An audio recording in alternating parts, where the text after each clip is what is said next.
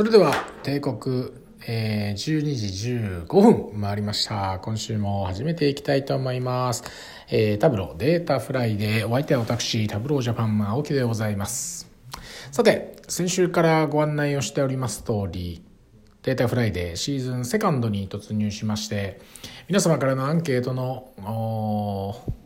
アンケートによるリクエストにお答えをしまして開始時間が12時から12時15分に変更となっております、えー、皆さん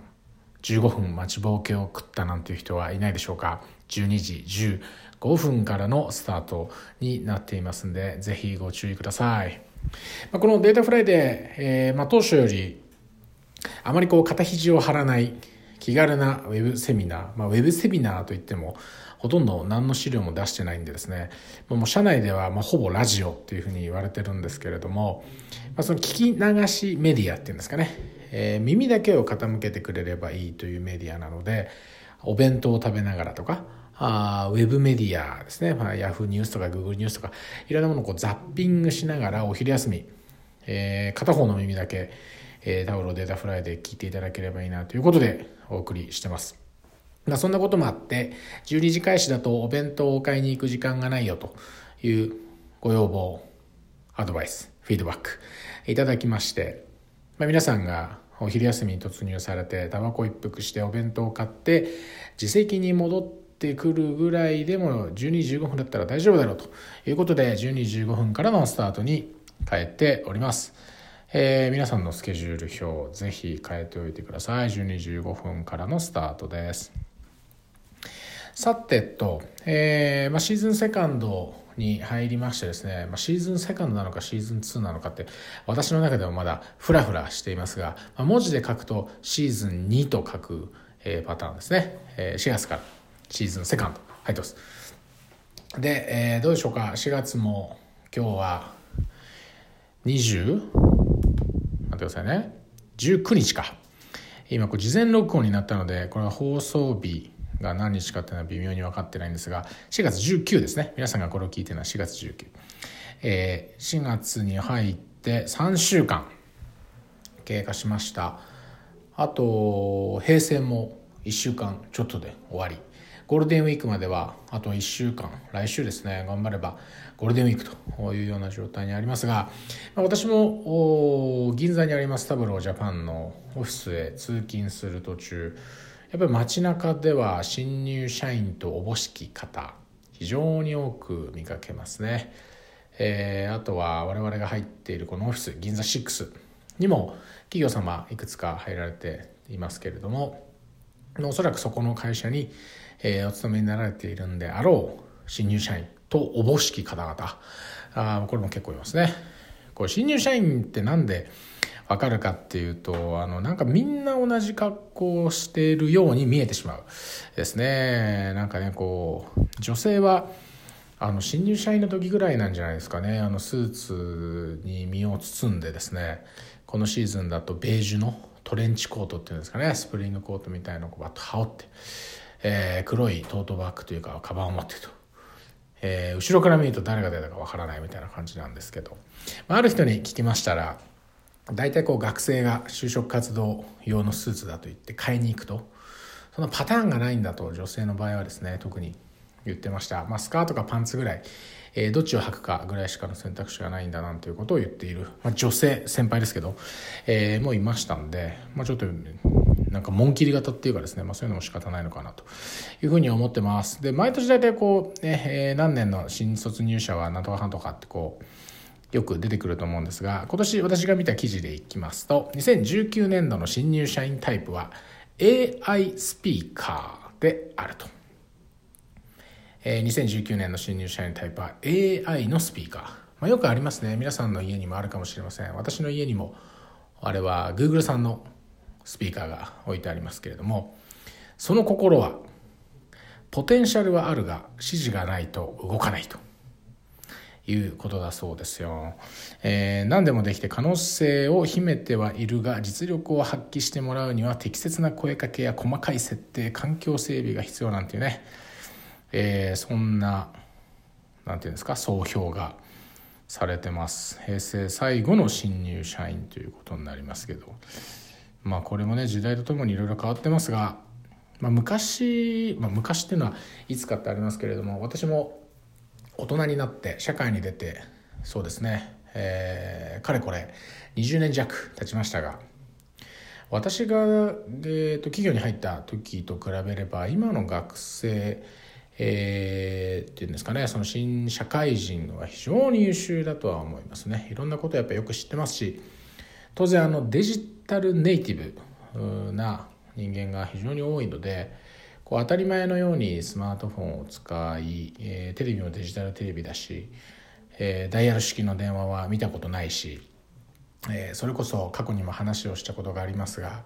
電車の改札は自動改札だし、まあ、多少ねこの東京とかあの離れた、まあ、地方と呼ばれるようなところに行くとまだ自動改札じゃないところもあるかもしれませんけれども多くの人間はそういうところで、えー、幼少期を過ごしてですね、まあ、非常に便利な世の中で過ごしてますよね。で私が子供の頃なんて今あの自動販売機のジュースなんて100円でしたけどね。えー、もっと私より上の先輩だと自動販売機缶じゃなくてあの瓶ですね。瓶をこうパコンって引っこ抜くっていうのもありましたね。私子供の頃、えー、近所にそんなのはほんのちょっと残ってたかなと思います。で今あの自動販売機で缶ジュースを買うと皆さんいくらか知ってますか？130円ですよ。130円。え100円で買えるものが130円。でまた10月に消費税が上がりますからね、えー、これ130円なのか140円なのか。150円になんかなったらね一昔前150円出せば 500ml のペットボトルが買えたと思うんですけどもはや350缶でも同じような金額になってきてるってねあの時代を感じます。さてまあ時代といえばですね、まあ、そういう若い人たち、まあ、今いろんな話を、えー、 Data Friday 何を話したらいいかなということで Tableau 社員とまあやっていたんですが最近のその新入社員はデジタルネイティブでデジタルだっていう話を先ほどしたばかりですけれどもやっぱこう新入社員これから入っていく世の中に出ていく人たちに向けてはですね是非そのデータに基づく意思決定とか、まあ、エビデンスベースですね本当にそういう事実はあるのかっていったところを是非突き止めて突き詰めていってほしいなっていう話を、えー、ついこの間もお昼を食べながら社員としてたところでございます。皆さんこれに関してはどういうえ感想をお持ちになるか、まあ、ちょっとそこで笑い話として出たのはですねあの、まあ、分かりやすく言うとそんなデータあるんですかっていうことになっちゃうわけですね。データに基づくとかエビデンスベースで、まあ、大体春飲み会、えー、新入社員歓迎会だと。先輩がですね新入社員に言うわけですよ「じゃあ飲み行くぞ」と「お前新入社員はお前飲んでなんぼだろう」と。飲み会なんてやっぱ行かなきゃダメだと。まあ、私の親もですね、まあ、それやっぱり社会に出たらそういう付き合いは大事だっていうことは言ってました。でも社会に出た直後は私もあんまりちょっとこうねあのハスに構えたところもあってあんまり飲み会って実は行かなかったんですけどもう今やもうすぐ行きますね、えー、絶対行きますって感じなんですけど、まあ、そこに例えば今の、えー、若い世代がデータに基づくみたいな形でいくと例えばこう返答すると。先輩と。飲み会に行ったら仕事ができるようになるっていうデータはあるんですかと。データで示してください。とかね。あとは、この仕事、まあ、議事録っていうのはお前新入社員が取るもんだろうと。いや、それど、どこにデータがあるんですかと。議事録は全国で見て、新入社員が取ってるなんていうデータあるんですか？見てくだ見せてくださいとかですね。まあそういうことを言えって言ってる話じゃないんですけども、これ間違った、あの、なんていうんですか、エビデンスベースのアプローチだと思うんですけどね。あの、確実にそういう新入社員がいたらですね、めんどくさいやつだなっていうふうになっちゃうと思うんで、まあ、その辺は気をつけてほしくて、どちらかというとちゃんとこうね、自分のビジネス、与えられた部門、部署、チーム、まあ、こういったところで数字を中心に議論ができていけるっていう、まあ、その素養というか、えー、感性をぜひ磨き上げていきたい磨き磨き上げていってほしいっていうのと、まあ、そういうバックグラウンドを持っている学生さんはですね、えー、ぜひのびのびと、えー、先輩に角が立たないように、えー、そういうことを周りに、えー、ぜひ伝播していってほしいなというふうに思う次第です。で、そんな若い人たちが来るんでですね、なかなかこう昔ながらの経験と勘と根性でやってましたみたいな先輩社員もこう風当たりがきついわけですね。えー、やれなんだデータだこうだと。で、デジタルだなんだとこう言うてると、こうついていけまへんというところで、そんな皆さんに今日ちょっとお知らせしたいのが、えー、ついこの間、実は開催済みなんですけれども、えー、テックプレイ、えー、というところで、募集をかけていました。タブローデータサイエンス勉強会。これの記念すべき第1回というのが実は先週4月12日タブロージャパンの本社オフィスで行われていました。ここに今回は私潜入をしてですねいろいろ聞いてきましたんでちょっとここからのフィードバックとかこのタブローデータサイエンス勉強会非常に大人気なのでもう一回やるっていうことなのでちょっとお知らせ、そのお知らせをしたいなというふうに思っています。はい。まず、タブローデータサイ、データサイエンス勉強会、この第1回なんですが、先ほど申し上げた通り、先週の金曜日、4月12日ですね、えー、銀座6タブロージャパンのオフィスでやりました。テックプレイ上ではなんと定員100名に対して参加希望が355人、3.55倍ですね、つまり。えー、集まってしまってですね、まあ、抽選の結果惜しくも参加できなかった方が255人もいるという、非常に、大盛況だったイベントわけだったわけです、タイトルがねタブローデータサイエンス勉強会ということで、いろいろな会社さんからにもご登壇をいただいていろんなお話が繰り広げられた。そんなイベントです。で、イベントの概要はテックプレイぜひ細かく見ていただきたいんですが、まあ、ちょっと耳だけ聞いている方に触りだけお伝えすると、えー、タブロデータサイエンス勉強会は、タブローからデータ分析を始めて、これからデータサイエンスの世界に活躍の場を広げていきたいという方と、すでにデータサイエンス分野で活躍をされていて、タブローを使って分析プロセスを効率化効果的に可視化表現したい方をつなぐためのコミュニティですと。データの可視化から始めてデータサイエンスを楽しみたい。データをネタにボーダーを超えた異業種間交流したい方が、えー、ワイワイ盛り上がれる勉強会ということで概要の紹介されてます。で、第1回目は AI 教育のトップリーダーである幾何学さんからもえ人が来ていただいて、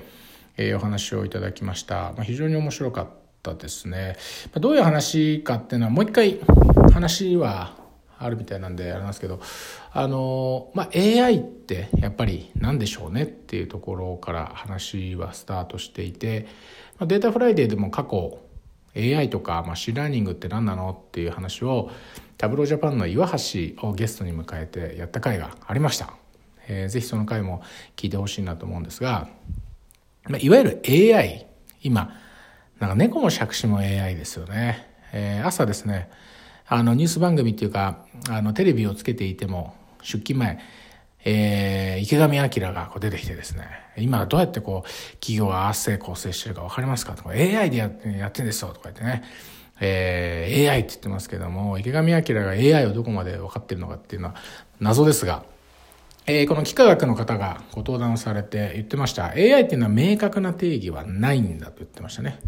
これぞ AI っていうものがないと。で、まあ AI っていうのは、前回私が岩橋と話をした時もそうでしたが、まあ、ふんわり言うと、えー、人間が、えー、感じることとか考えることとか、選択することとか、まあ、そういうのを機械にやらせるというところですね。で、AI という大きなフレームワークの一部の構成要素として、 machine learning ML って最近は略されて書かれるケースも増えてきていますが machine learning 機械学習という要素がありその機械学習の中の一つの手法としてディープラーニングがあると。でこのキカガクさんという会社の方がおっしゃっていたのは今一般的に AI でとかありますよね。AI で効率化とか AI がなんとかってあると思うんですが、その多くはこの機械学習によってもたらされているものを AI と総称していることが多い。というふうにお話しされていたのかなというふうに思います。これはあくまでも私のメモというか、記憶に基づくものなんですが、まあ、なので、まあ、機械学習というものを実は講義に捉えて AI えー、と世の中では言われているケースが非常に多いと。で機械学習とは何かっていうと、まあ、簡単に言うとま学習なので、えー、学習用のデータを与えて、えー、そこにま当てはめて、えーまあ、簡単に言うとこう分類するというか予測するというか、ま、そういうプロセスですね。で人間も子供の頃動物を見て牛だ豚だ犬だ猫だっていうのは生まれた直後は分からないわけですが自分の目で見てあこれが犬なんだとかこれが猫なんだこれが牛なんだっていうのをいっぱいこう見ていくことによってそれがパターン化されてこれは牛であるとこれは犬であるこれは猫であると、まあ、それを機械的にやっていこうというプロセスなのかなというふうに思います。なので、まあ、個人的に興味があるのは機械学習というのはやはりその過去のパターンから、えー、未来を導き出しているのでつまり歴史は繰り返すっていう言葉もありますが過去に起こったことと似たことが未来でも起こるという前提に立っているんですよね。なのでその過去に起こったことから未来を予測するというのは根本的な矛盾をなんか抱えているような気もしていてここは非常に個人的には興味が出たところかなというふうに思います。でテックプレイの方ちょっと戻ってですねえー、イベントレポートなんかも上がってるので、ぜひそれも一緒に見ていただきたいんですが、えーまあ、岩橋のスライドなんかも上がってますし、タブローから始める統計学の基礎ということで、弊社タブローの三田という人間も喋ってるので、えー、そのあたりの資料も上がってるんで、ぜひぜひ見てみてください。えー、あの三田が喋ったのはタブローから始める統計学の基礎っていうやつだったんです。まあ、タブローから始めるって、まあ、タブローがしゃべるんでつけた感じですけど、まあ、統計学の基礎はあの冒頭話をしたいわゆる新入社員の皆さんにもぜひですねこう押さえていただきたいような考え方というか、まあ、ベースですね。えー、例えば、まあ、代表値というかですねなんかこうデータがバーッと皆さんいっぱいある時に皆さん何をしますかということで大体一番知名度が高く、えー、おそらく最も頻繁に使われているのは平均値ってやつですね。皆さんも Excel でイコール AVG 括弧でこう範囲を指定してアベレージってこう出したりしますよね。でいわゆる平均値なんですけど平均っていうのはつまり何を表しているものか分かってますかっていうこういうクイズから始まったのが見たのセッションでありましてちょっとこれ音声だけなんですが皆様にもクイズです。平均とは結局何を意味するものなのかっていうのを考えながら聞いてください。問題はある中学3年生の生徒100人。100人ですよ。100人の身長を測りました。その平均は163.5センチでした。生徒100人の身長を測ってその平均を計算したら163.5センチでした。という事実が皆様に与えられたとします。で次の3つの選択肢のうち確実に正しいものがどれか皆さん考えてみてください。1つ目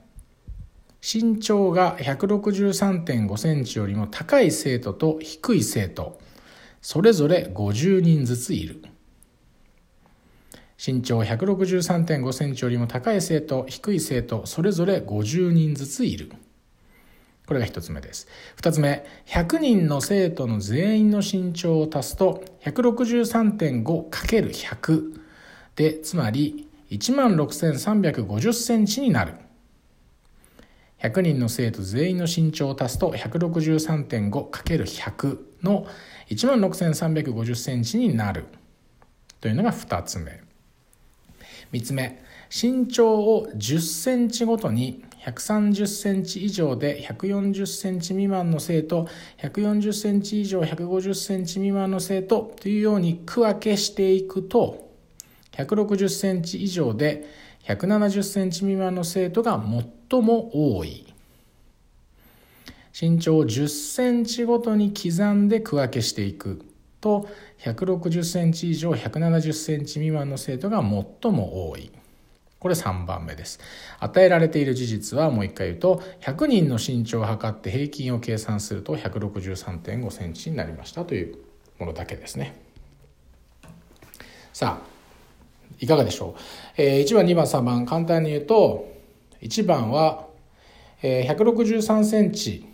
よりも高い生徒と低い生徒、それぞれ50人ずついます。100人がそういうふうに分布してますというのが1番。2番は、えー、単純に163.5平均値である 163.5× 人数の100をした1万6350というのが生徒全員の身長を足した結果であるというのが2番3番目10センチごとに区分をしてそこに何人入っているかというようなものを作ると平均163.5センチが当てはまるであろう160センチ以上170センチ未満というところが一番多い。これ3番です。はい。いいですか？正解は2番だけですね。2番だけ。いいですか？えー、生徒100人の身長を測ってその平均が163.5であった。という事実から確実に言えることというのは100人の生徒の身長全員を足すと1万6350センチだ。これしか言えないんですよね。つまり。でこれを間違えちゃいけませんよっていうところから入っています。まあ、いわゆるご存知の方も多いと思いますが平均値の他にいわゆる代表値としては中央値、えー、この何て言うんですかね。こうデータをこう並べていった時に真ん中に来るってやつですね。本当に。あの中央値。で最頻値。最頻値最も頻繁に出る値なので、えー、最も頻繁に出る値、まあ、その名の通りですね。最も品質する値、まあ、こういった平均中央最頻こういったのをしっかりと使い分けなきゃいけないですね。っていうところから始めて、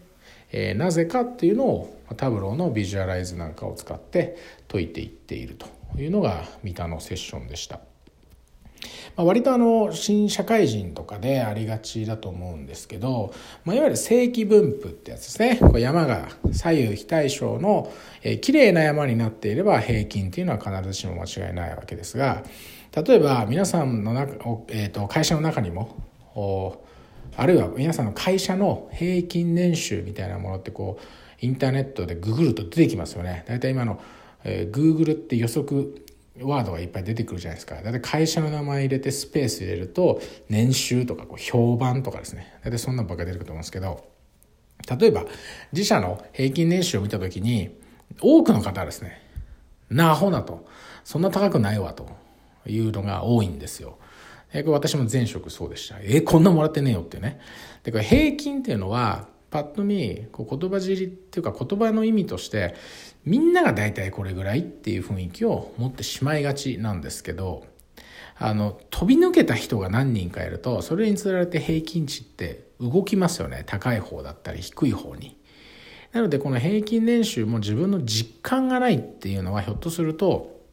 ものすごく高い年収をもらっている人が会社の中に数人いるだけで平均っていうのはちょっと高い方へずれますよね。なので、こう自分の実態と合ってこないと。つまりじゃあそれを平均値ということで見ていいんだろうか。で、これを、まあ、いわゆるここ平均っていうかですね、もう、何つっただろうな、偏差値50したらまだ語弊がありますけど、大体こんなもんですよって表すときに、これ平均で出していいのかっていうのは、そういうところに落とし穴があります。というところですね。で、その後、あの、三田のセッションはですね、あの、検定とかですね、あの、機械学習というか、えっ、ー、と、あの、あれです。ちょっとですね、相関分析ですね。相関分析なんかもこう入ってきて、えー、相関関係とか相関係数ってこうですよねとか、回帰分析ってこういう考え方でやってるんですよとかですね。えー、タブローではあまり難しいことを考えずにドラッグドロップでピュイですねと。で、こうドラッグドロップでピュイってできるのはいいんだけれども、その会議式で引かれた線の意味をやっぱり知らないとなかなかそこの説得力がやっぱり増さないですから是非ここの回帰式のモデルの違いがどこにあるんだとか、えー、これの確からしさっていうのはどこで確認するかなんていうのはこの三田のスライド公開されてるやつ見ていただくと面白いかなというふうに思ってます。でこのそれ以外にもこの回、まあ、初回ということもあって LT のような形でですねえー、GRI の方も喋っていただきましたし、データムスタジオの方にも喋っていただいたということになってます。で、レポートの方を見ていただいたら、えー、可能な限り、えー、情報公開っていうかですね、写真付き、えー、公開されている資料、登壇資料ですね。登壇資料に関しては、あの、アップロードされているんで、ぜひこちらも一緒にご覧いただきたいというふうに思いますのと、このこれどこ行くんでしょうね。ちょっと後で、あの、うまいこと画面には URL を出すようにしますが、えー、先ほど最初の方に申し上げた通り、このイベントで実は定員100人のところに355人も集まってしまったということで、もう一回やるということが決定しています。また、我々のパートナーさんでもあります、サードウェーブソリューションズさんというところも非常に似たような、えー、勉強会を TECH PLAY で展開されているので、まあ、そちらも合わせて、まあ、タブロの登壇ないんですが、我々のパートナー様でありますんで、あの、しっかりした内容かなと思うんで、ぜひそちらもですね、あの、このタブローデータサイエンス勉強会、あの、100人のところ355人集まっちゃったやつの、もう一回やりますってやつも実はもう定員がいっぱいなんですよね。もう抽選になっちゃってるので、ま、あの、抽選覚悟でそこに申し込んでいただくか、あるいは、え今申し上げた我々のパートナーでありますサードウェーブソリューションズさんも、え、同じような内容でくしくもくしくもですねこれ多分。私全然リークしてないのでくしくも同じような内容でやっていただいているので、ま、そちらの方もですぜひですね興味がある方はあ参加いただきたいなと。いずれも TECH PLAY から参加できます。で、えー、このデタブロデータサイエンス勉強会自体は Facebook でグループも作られています。えー、このグループ自体も今画面上にぴょこっとメッセージ出てると思いますが、まあ、ここちらからですね、まあ、Facebook アカウント持たれてる方非常に多いかなと思いますんで、えー、参加するというふうにやっていただいたらいいなと思います。タブロデータサイエンス勉強会って確かですね、私が入ってこれ上がったのって数週間前だったかなと思いますが、もうすでに今293人えー、もメンバーの方がいらっしゃって特にここはあの企業の垣根だったりとかですね、まあ、それぞれのリテラシーを問わず活発な議論やってもらったらあのご助会ご助会ってやっぱいいですよご助会、まあ、コミュニティですねカタカナで言うと、えー、そういったところなので、まあ、ぜひ興味がある方参加いただいてえー、ここで流れてくる情報をですねつらつらと見ていただくっていうのもいいと思いますし何か気になることあるいはアンケートを取ってみたいっていう方がいらっしゃればここに投げてみるっていうのもいいと思います。なぜ300人ももうねいますからね、えー、あとは皆さんの力で、えー、これをもう一桁ぐらい増やして増やして 300, 300人から3000人、えー、増やしてですねそのうちの1割でもえー、タブロカンファレンスラスベガスに行けたら日本から300人大規模ですね、えー、ぜひ行きたいなというふうに思う次第ですさて、えー、今日はそんなことで、えー、先週行われました、えー、何でしたっけ？タイトルタブロデータサイエンス勉強会か。はい。の第1回目のちょっと私の潜入レポートということでお知らせをいたしました。えー、まあ私週末でもうちょっと頑張ったら皆さん、えー、長いゴールデンウィーク突入しますんでね、あの、ゴールデンウィーク中にまさにシステム入れ替え、令和対応をしなきゃいけないっていう方も非常に多いかなと思いますけれども、個人的にはスター・ウォーズエピソード9がいよいよ12月20日公開ということもアナウンスされていますんで、12月20日の公開まで一生懸命データフライデーも疾走滑走、えー、していきたいなと、失速しないように頑張っていきたいなというふうに思う次第です。えー、今日はこの辺りで失礼をしたいと思います。えー、毎度のお願いではございますが、ぜひアンケートにご協力をお願いします。えー、皆様からのご意見、ご感想でこの番組は成り立っております。えー、ぜひ、汚のないご意見、本当にクイックに終わるアンケートになっていますんで、ぜひ、あの、匿名でも、ペンネームでも、何でも構いませんので、えフィードバックのほどよろしくお願いします。それでは皆さんまた来週お会いしましょう。良い週末をお過ごしください。ありがとうございました。